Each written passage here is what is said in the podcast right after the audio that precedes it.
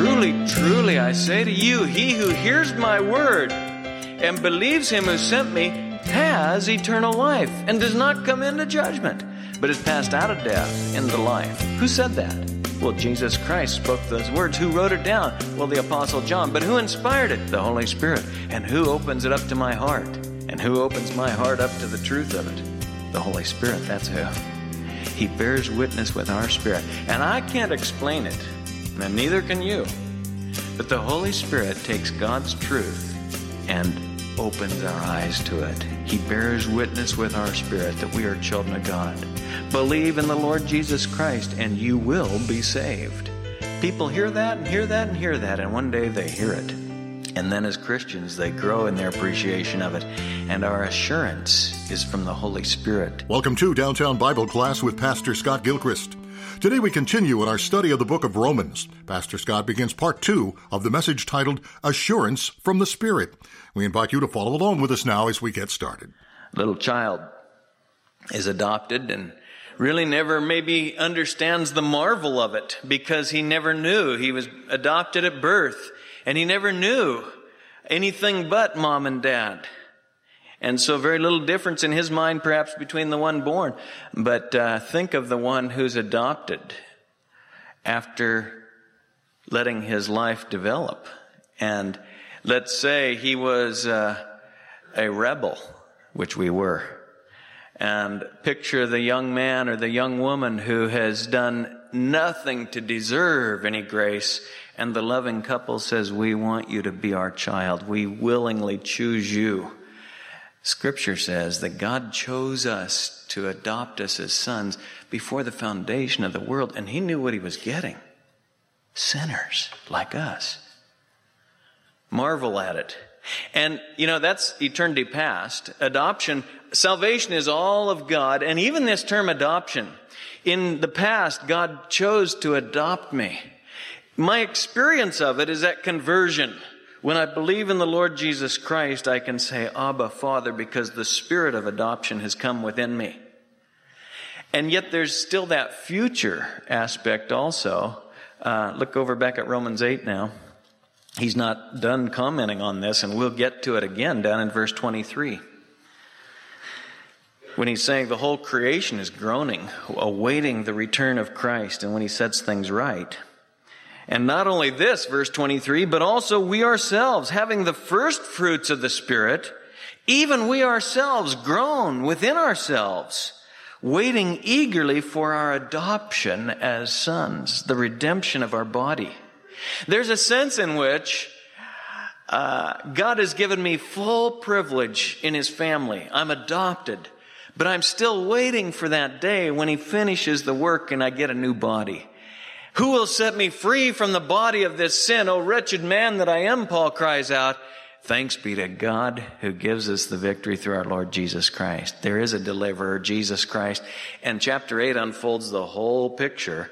And not only were we given the first fruits of the Holy Spirit, the Spirit of adoption, so that we have these privileges but there's coming a day soon when the adoption will be complete, you might say, verse 23, and we're going to get new bodies, and we'll have bodies just like His. There won't even be that propensity to sin.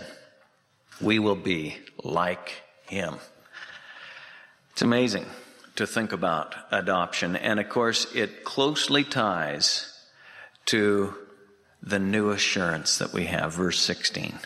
You have new way of life, 14, new access, 15, and the new assurance, verse 16. The Spirit Himself bears witness with our spirit that we are children of God.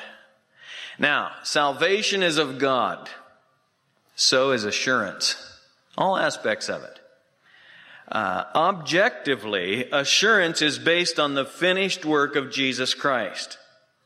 But subjectively, in other words, in my experience, subjectively, it is a work of the Holy Spirit. And so objectively, it's based on the foundation is the fact that Jesus Christ redeemed me and said, it is finished.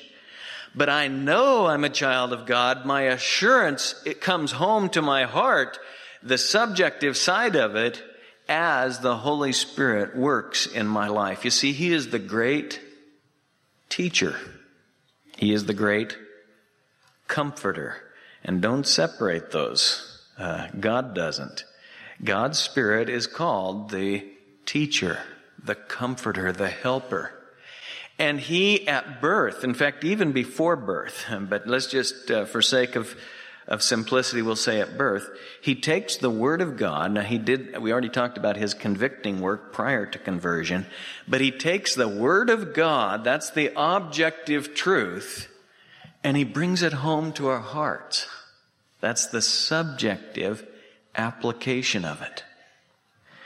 And, uh, you know, you could, uh, you could illustrate with many, many passages of scripture, but I'll use John 3:16 because in my own personal experience, this is what happened.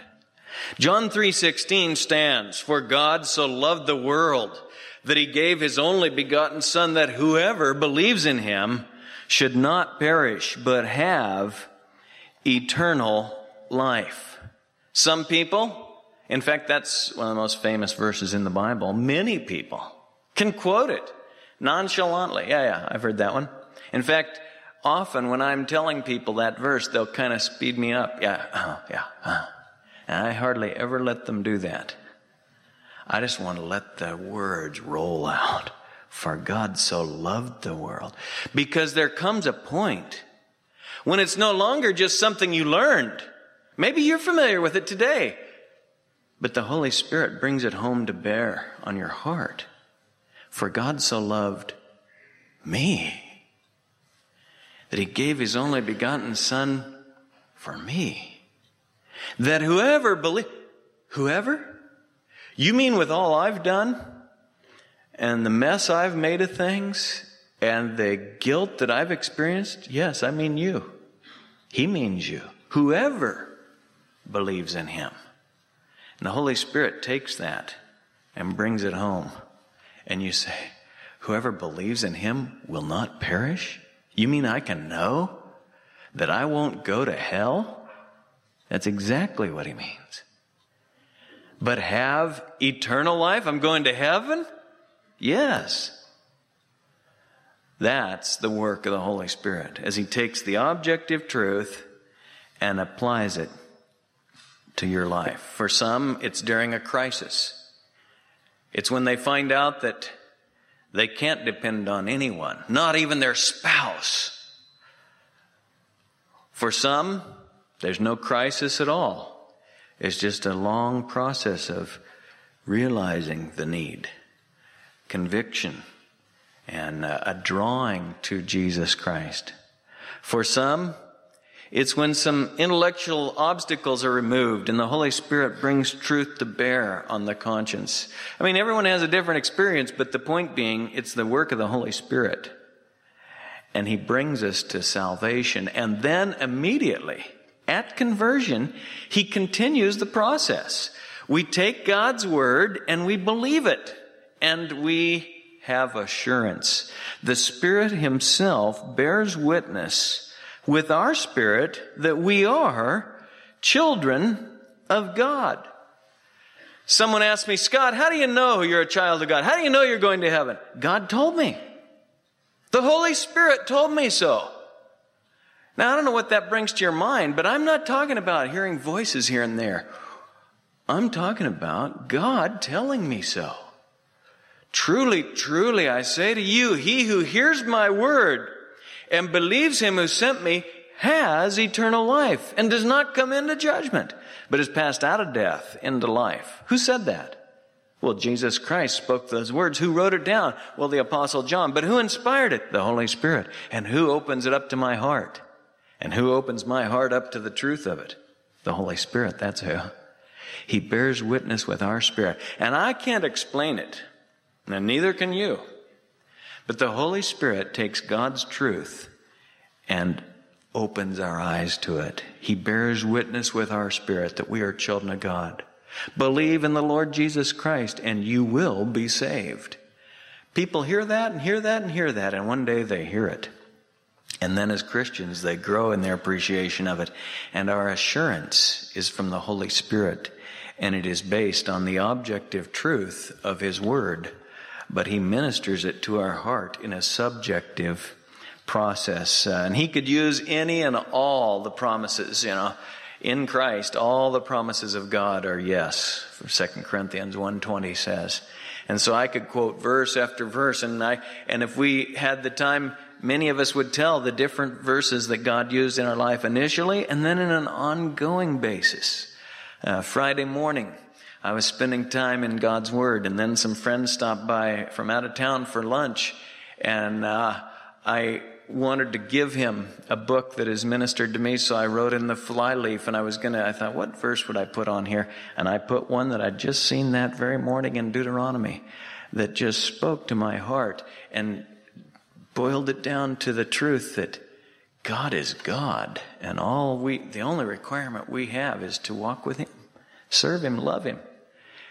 And uh, God's Word continually ministers to us. That's His Holy Spirit's work. He bears witness with our spirit that we are children of God. Now, three things very quickly.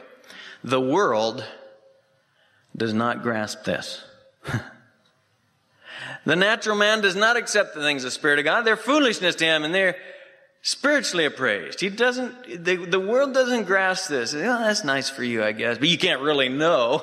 We say, yes, you can know. No. Well, you religious folk, everybody has a different religion. We're not talking about different religions. We're talking about God and His Word and the revelation of the Almighty. The world doesn't grasp this. Don't be surprised that they don't. Don't try to get them to grasp it in the sense of uh, understand that what they need to do is come to salvation themselves. They need to come to Jesus Christ, and then they will grasp this. But the natural man, doesn't accept these things. It doesn't, it doesn't, the world does not grasp it. The religious world, secondly, the religious world hates this. I mean it.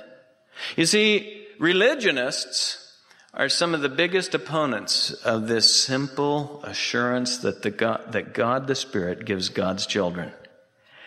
Uh, the religious world opposed Christ when he was here, didn't it? And the religious world continues to oppose his children. And the religious world, you see, religionists, they deal in what? You say, well, what religion? I don't really care. you pick the religion.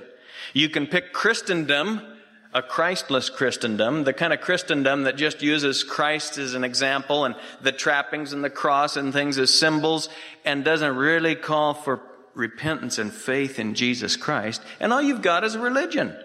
You have the form, but not the power thereof. That kind of religion, or you can pick Buddhism or Islam or all the other religions of man. Religion doesn't like this because religion deals in what? Religion deals in human merit. Human merit. You see, whatever the religion, it says if you'll do this, this, this, this, and this, you can be right with God. And when a believer says, my part was the sinning, his part was the saving. Jesus Christ died for me, and I know I have eternal life. I know I'm a child of God. You can't say that. That's almost blasphemy. And boy, the religionists will just not like this because the word of the cross is to those who are perishing foolishness. But to us who are being saved, that brings me to the third thing I'd like to say. The world doesn't understand it. The religious world hates it. The believer, the child of God, loves this assurance, clings to it, sings of it. I will sing of my Redeemer. We gather together, and people who've never sung in unison before throughout their whole life start singing. And it takes a while to get used to it, but pretty soon, you, one of the highlights of your week, isn't it? To gather together and sing praise to God for what He's done for us in Christ. Turn over to Corinthians 1 just for a second. 1 Corinthians 1. I quoted, and it, it states it pretty well, verse 18. The word of the cross is to those who are perishing foolishness, whether they're religious or secularists. But to us who are being saved, is the power of God. You see, that's why the Holy Spirit, when He controls a man, when He is in charge of a ministry, of a church, when He is involved in ministry, that ministry will proclaim Jesus Christ and Him crucified. Verse 22 Indeed, religionists ask for sign, and secularists search for wisdom. You see how I'm adapting it a bit there. But Jews and Greeks, he's basically picturing the secular man and the religious man. Jews ask for sign, Greeks search for wisdom. There's the philosophy department that says, oh, you can't, it's not that simple. No one can really know. And they spend hours and decades and years and finally eternity in the kind of darkness that comes when man seeks to rely on his own intellect to understand these things.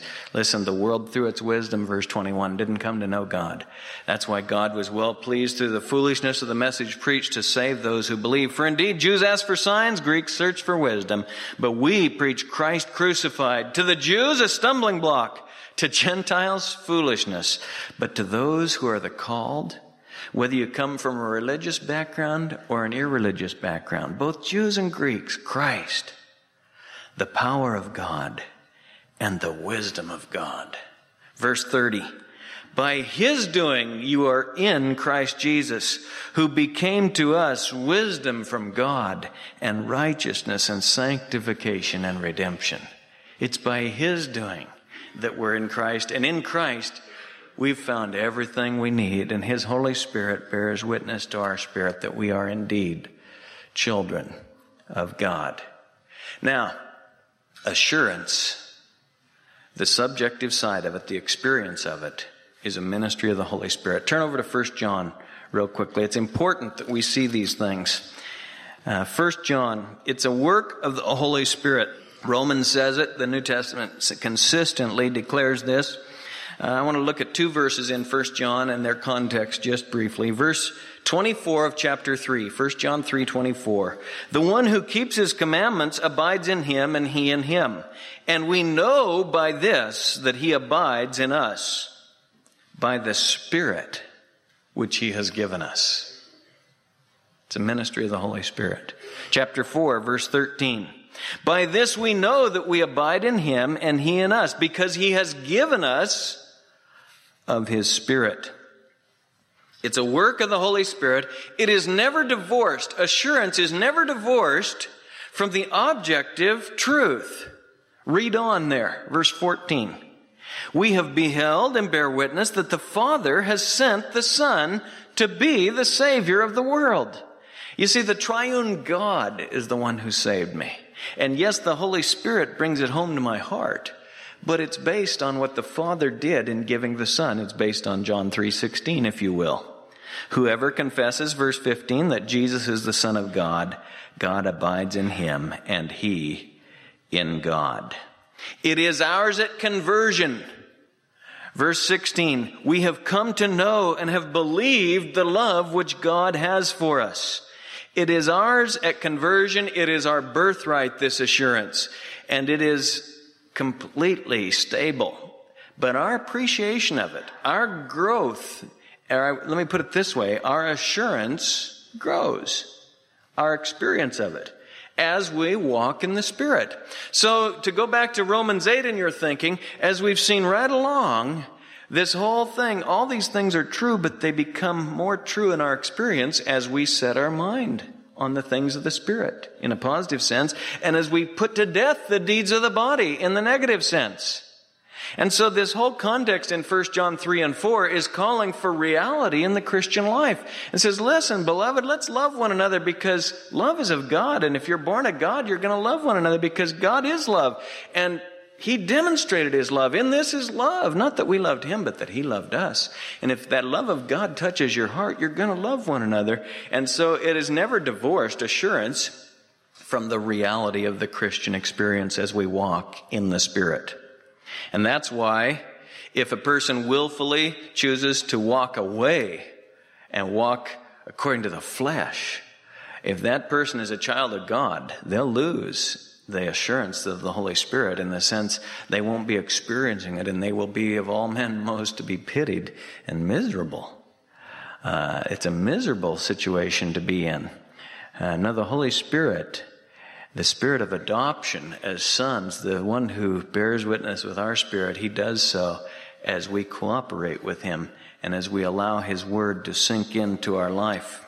I think of uh, two men that I talked to recently that illustrate this. One, I talked to at length about eight, nine years ago, and I thought I had, uh, quote, led him to Christ.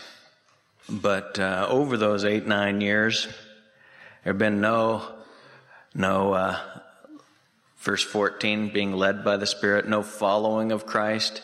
Uh, he doesn't, he doesn't say Abba, Father. He uses, he uses the name of the Lord all right, but it isn't Abba, Father.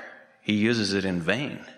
Is a punctuation point in his conversation.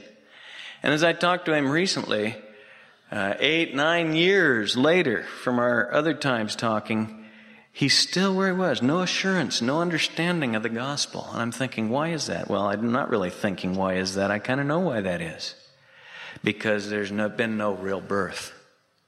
Then recently I was talking to another businessman, and he told me how as he heard the gospel, over a period of time, he heard it several times. He just said, I just knew it was true.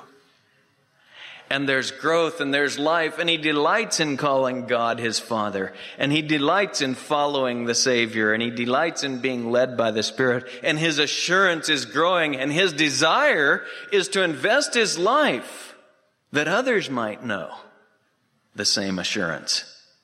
And you see the great difference between the child of God and the natural man, no matter what his profession was eight or nine years ago. No, assurance is something that God gives based on the objective truth of the finished work of Christ, but the Holy Spirit brings it home to bear. Now, Christian, enjoy it. Grow in it.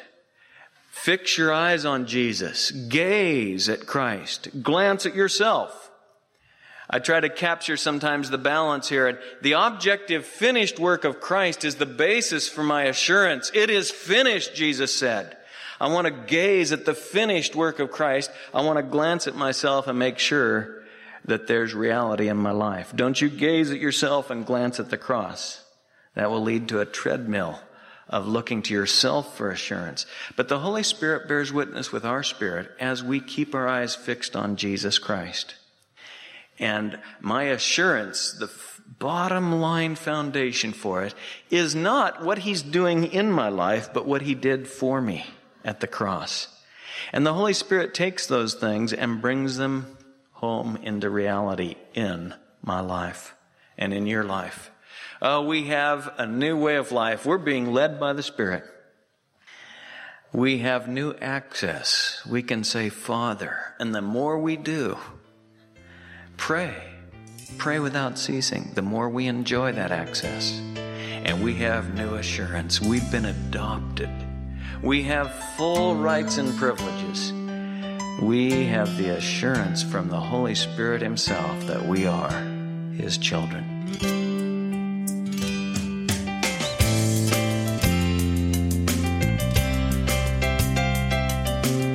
You've been listening to Downtown Bible Class with Pastor Scott Gilchrist. Please stay with us. Pastor Scott will return in just a moment with a preview of our next broadcast. Today's program was titled Assurance from the Spirit, a message from our series in the book of Romans. If you missed a portion of the message heard on the program today or you'd like to share it with a friend, head on over to downtownbible.org. A free copy of today's entire message is available there for you to stream or download at your convenience. We're thrilled to announce the publication of a new book written by Pastor Scott Gilchrist. It's called A Brief Exposition of Romans. It's a 266 page chapter by chapter commentary on Romans that we're sure will enhance your understanding of this critical book in the New Testament. The book is available online at Amazon, Barnes & Noble, and most other online booksellers. But during our study of Romans, we'd like to send you a copy as a thank you for a gift of any amount to the ministry of Downtown Bible. You can find us online at downtownbible.org or by mail at P.O. Box 19191, Portland, Oregon 97280. We'd love to put this valuable resource in your hands.